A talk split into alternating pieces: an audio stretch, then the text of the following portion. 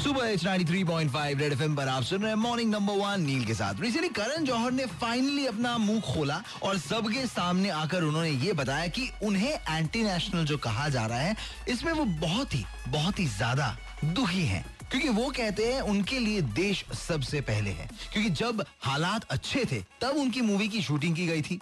तब अमन और शांति की बातें हो रही थी। दोनों मुल्कों में आर्टिस्ट एक्सचेंज हो रहे थे। तो शूटिंग हो गई जहाँ पे सिर्फ़ एक पाकिस्तानी एक्टर है और वहाँ तकरीबन 300 भारतीय एक्टर और टेक्नीशियंस ने काम किया है। तो एक एक्टर के लिए क्यों सफ़र करे इतने सारे लोगों की मेहनत? कहीं ना कहीं पॉइंट तो है। गा के बजाते हैं।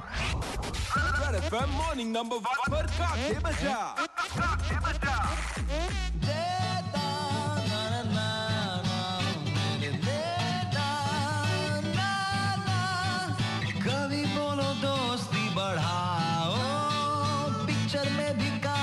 कराओ।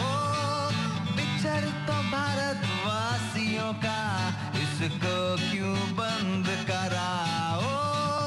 जो गया सो हो गया, अब फ्यूचर में वो ना रहेंगे। पर एक बंदे के लिए भारत के आर्टिस्ट क्यों सहेंगे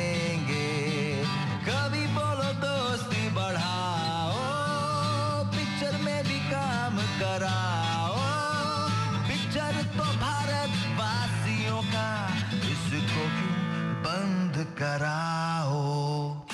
Well, अभी कोई काम कर रहा है कि नहीं जब सिचुएशंस आर नॉट राइट ये इंपॉर्टेंट पॉइंट होनी चाहिए। अब जो हो गया उसपे हमारे कुछ भारतीय लोग क्यों सफ़र करें?